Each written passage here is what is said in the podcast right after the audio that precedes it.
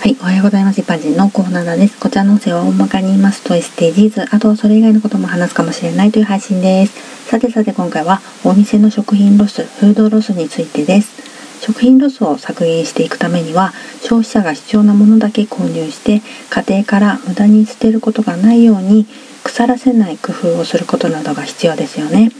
食品ロスについては過去配信62手前取りについては230フードバンクについては295も合わせてどうぞ。